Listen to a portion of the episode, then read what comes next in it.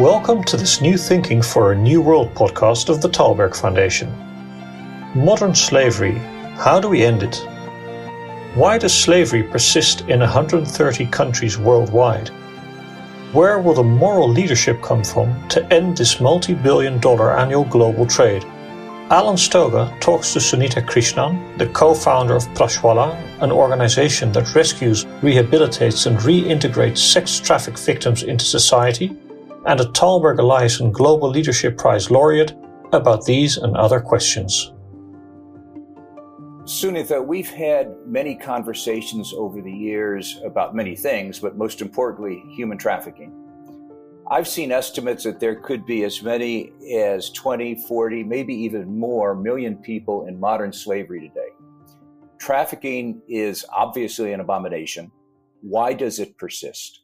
It persists for various reasons, and one of the things is the is a lack of will, uh, lack of political will globally and locally to end this problem. There's one end, the demand for human beings for exploiting somebody else that is increasing absolutely astronomically because the increase is not for adult human beings that one is looking at. More and more little children are preferred, and uh, uh, especially human slavery for commercial sexual exploitation, is perhaps becoming one of the biggest organized crime in the world.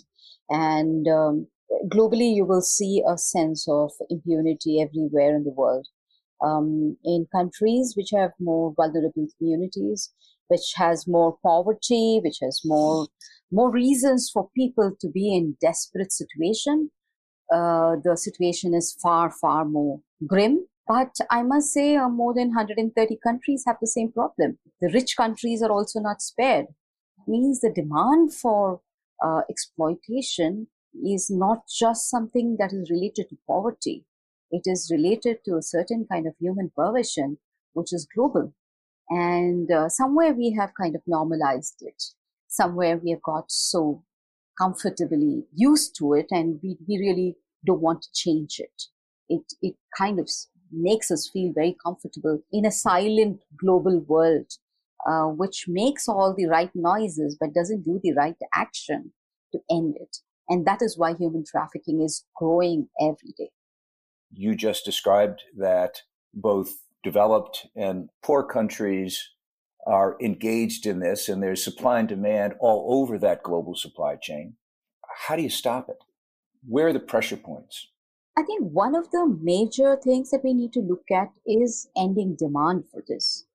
Demand reduction perhaps is one of the only thing that can end this problem because you work on the supply part you know so long as the demand is there the supply will be generated from this way or that way and and when you when you look at human trafficking especially from the sex trafficking spectrum and from that lens, then you're talking about men and male desires, uh, which has uh, which has been the core reason for uh, uh, this whole demand generation, which is further supported by uh, poor legislations, poor implementations of law, poor implementation of the criminal justice system, especially on this issue. Just for a common understanding, it is it is considered as an $858 billion industry as per some estimates.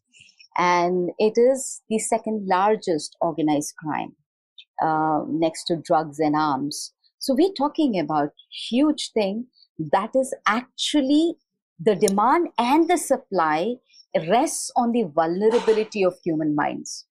So at one end, if you look at the male demand, is one vulnerability of the male race, meaning what makes them, uh, you know, the, the, the reason for creating this demand. At another end, at, at the supply end, you look at economic desperation and a whole lot of vulnerability, social cultural vulnerability becoming the reason for them being available. So, uh, uh, but if you have to get some real answers and if you want to really change this, I think if you don't hit at the demand, you can never change it.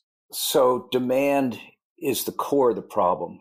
How has the coronavirus pandemic affected demand?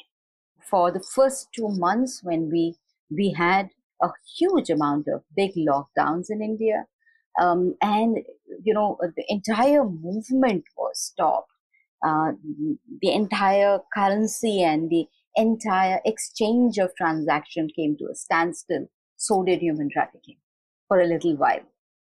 Of course, the pandemic will will end in lot, lot, lot more women and children being sold again because that's a kind of economic devastation that we are seeing now.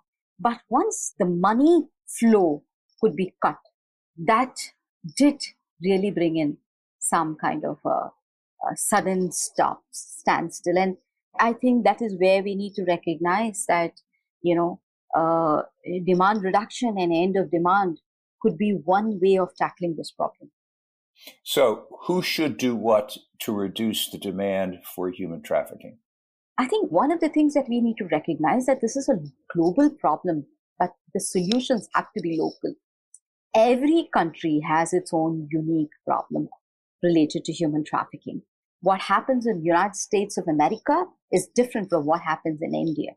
India has its own own dimensions of human trafficking. And therefore, in for a country like India, perhaps what is required is um, to create legislation, comprehensive legislation, um, to both end demand and you know plug in the supplies because we have neither of that at this moment. Where the kind of legislations that we have, first of all, it is slightly weak, but even the weak legislation is not really implemented. So the answers are local. The problem is global. As you talk, you could be describing climate change. As you talk, the it's clear that there are parallels. They're both global. Uh, they're both invisible to most people. Both are incredibly destructive of human life. Both require local action to serve the common global good and more or less both are not being addressed in serious ways but are getting worse and worse and worse faster and faster. I'm incredibly pessimistic that we're as a planet smart enough to get a hold of climate change fast fast as the problem demands. Why should i be more optimistic that we will get coordinated global action when it comes to human trafficking I think human trafficking should really scare us a lot because at least the climate, you will take a little time to get aware of it, you know, and uh, you will get a little more time to become mindful of what is happening to your trees and your water and your air and your thing. But when you lose your children, and there will be no children in your country, and half the humanity is getting wiped out every minute, it's humanity getting wiped out in slavery and exploitation, you will you'll see it, you'll feel it. It'll pinch you very hard. You're losing national resource. You're losing human resource to slavery. Can you imagine that in the last three months, there has been something like 40 million child sexually abusive material that has been generated from India during this lockdown period ultimately, ultimately, this is a moral issue. In the 19th century, there were big reactions against slavery in England, in the United States, in many countries. William Wilberforce uh, famously campaigns in England to end slavery, put quotes on the word end. Fast forward 21st century, slavery still persists. You've described it as a big business, getting bigger every day. It is still a huge moral issue. Where does the moral leadership come from in the 21st century to end trafficking? I think we have lost faith in our political leaders. We have lost faith in in people who are supposed to be our rulers. I don't think they represent the the moral quotient for us, which was there once upon a time we looked up to our leaders. We said, okay, Mahatma Gandhi or things like that. You know, they kind of gave us the alternative. They they dis, they uh, created a path of of uh, alternatives. Today, I think we have to invoke the leadership within us to bring change. We have to we have to become the change agent. And uh, expecting anybody else to do it, I'm sorry, it's not going to work out. I think if each one of us have to take the responsibility and we become the moral bank for the for the communities that we stand for, we we have to take a call that we will not give up. Each one of us as human beings who still think right, who who still believe that slavery and exploitation is not acceptable, it's not tolerable. Each one of us has to take that leadership. I don't think it's it's gone too far. I don't I don't know about your country, but in my country, I don't see anything where where it can come from, and uh, one has to hold on to our own spirituality, our own sense of rightness, and keep continuing to you know flag the the unheard voices and ensure that we don't give up morally. Let's go from the global to the local. You work in Hyderabad, India. You founded an amazing organization, Prajwala. Could you talk, Suni, just a little bit about the organization, about the facts on the ground in your community, uh, what you're seeing, what you're doing, what's getting better, what's getting worse? Uh, Prajwala is uh, is uh, one of the most uh, pioneering organizations in in India working on the issue of uh, sex trafficking and sex crimes. Uh, we've been here for the last two and a half decades and more. And um, what we have been able to do is uh, remove from exploitation more than 23,000 women and children. And um, being able to demonstrate to, to our country and in our own space uh, what is possible because uh, you know we we grew up with uh, with um, uh, you know uh, stories and uh, books you know in our social studies we had you know some things are inevitable reality of this humanity. You know you cannot change this. So one of the things was commercial sexual exploitation of women and children is a necessary evil in this country. Yeah and uh, we in prajwala we have been able to break that myth and break that stereotype and say no it is not a necessary evil. We can change it we're talking about officially around two to three million women and children that's um, uh, who are enslaved in in prostitution, um, but the actual fig- figures could be around 18 million. Uh, 45% are children. Uh, and when I say children, the youngest child that I have had the misfortune of rescuing is around three and a half years old. So we're talking about very, very little children who are sold for the for satisfying the desires of some man somewhere. Uh, uh, so uh, the the problem is is huge. Um, uh, also because it is not just uh, you know a, a, world of economics and crime that you're dealing with. You're also dealing with a whole world of socio-cultural practices. There are communities that sanction this form of slavery. There are communities who believe that their children should be inducted into this because this is what is the community livelihood is, or this is the community trade. So you're dealing with several layers of problem. Um, combined with, of course, the economic deprivation and the uh, social cultural exclusion of huge number of below poverty line individuals. So it's in this context that we are we are we are located. Uh, so Prajwala has been at the forefront of trying to prevent the problem. We have been uh, involved in several movements, and one of the large movements that we have initiated is MAD, Men Against Demand, where we have, um, you know, awakened um, more than uh, 100,000 men to become the voice to end sex slavery in this country. Uh, that apart, we, we've been going around creating community vigilance, creating communities of very vigilant people who, who help their own communities to prevent trafficking in their own areas. Um, but the fact of the matter is, every day there are so many girls who are sold. And every day, um, somebody has to remove them from there. And so we work with the police, we work very closely with the enforcement agencies, work with them to remove uh, young women, children out of sex slavery. And then create a whole world of therapeutic communities, uh, a safe space for people to recover, recoup, and heal themselves and get back a life with dignity. Suni, obviously, the pandemic has has impacted everybody, everybody everywhere.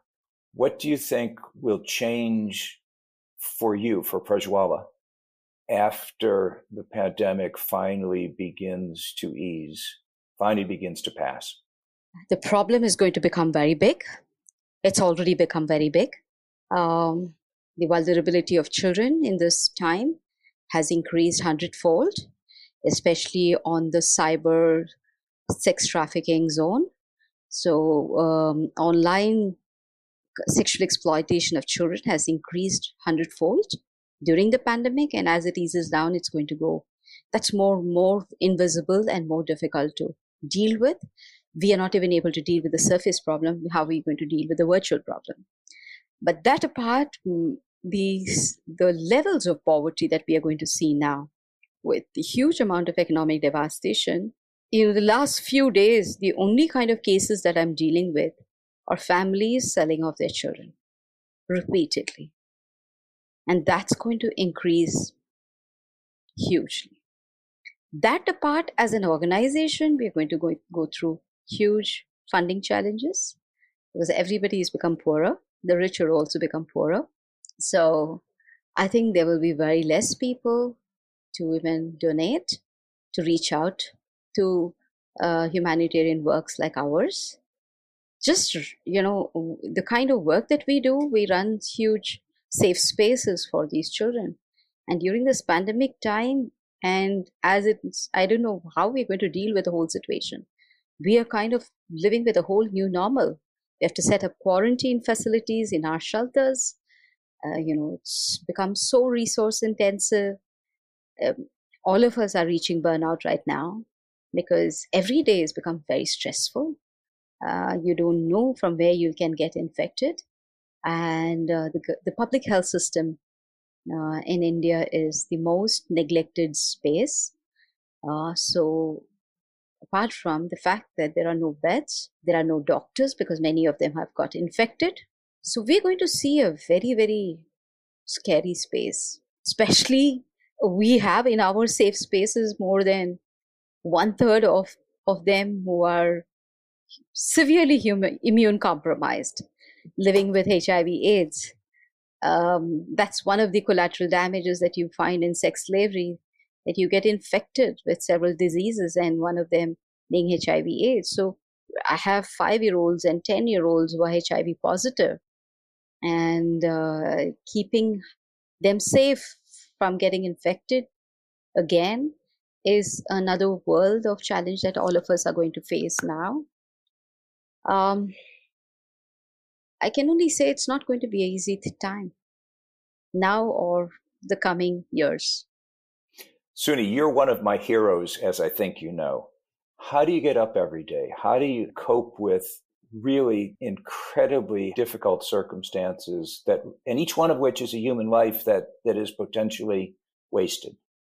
I've said this many times before, also, Alan, but um, and I'll say this again: the the smiles and the sense of contentment that you get when you see somebody has regained back herself and is now able to face the world and live live with a very very screwed up world of human beings um, is something like a miracle that I see every day you know and I, it amazes me how these young children young women you know regain back their trust in humanity. And uh, and i know i cannot afford to be cynical. And i i know that i can't afford to give up because they have not given up on me you know. And so how how can we give up on humanity because uh, but I, I wish definitely alan today more than ever that uh, I, I wish things were better. It is, it's a strange sense of um, claustrophobia that I'm going through right now. And one of the things during this pandemic is how long, how much more long that we need to be doing what we are doing. That's something that's kind of plagued me. I don't like that uh, sense of discomfort that it gives me. Um, a certain kind of darkness that envelops me, both locally and globally. And uh, finally, you see those little sense of oneness only within you and inside you. We have, one has to constantly bank on that reserve. Well, thank you for what you're doing. Thank you for today's conversation. And let's hope that not just that you continue, let's hope instead that you don't have to continue someday, that you are successful. I do hope. Um, that's the only goal I have to close shop. I, I want to have one day when I can sleep properly uh, and say, okay, no child, no go woman, no human being is being exploited anywhere in the world. And uh, there is not requirement for a Sunitha Krishnan or any Prajwalas to be born again. That's a world I'm waiting for. Well, I hope you succeed in working yourself out of business. That would be a better world. Thanks. Yeah. Thank you. Thank you for listening to this episode of the New Thinking for a New World podcast. We welcome your comments and please subscribe to other episodes in the podcast app of your choice. This podcast was made possible with the generous support of the Stavros Niarchos Foundation.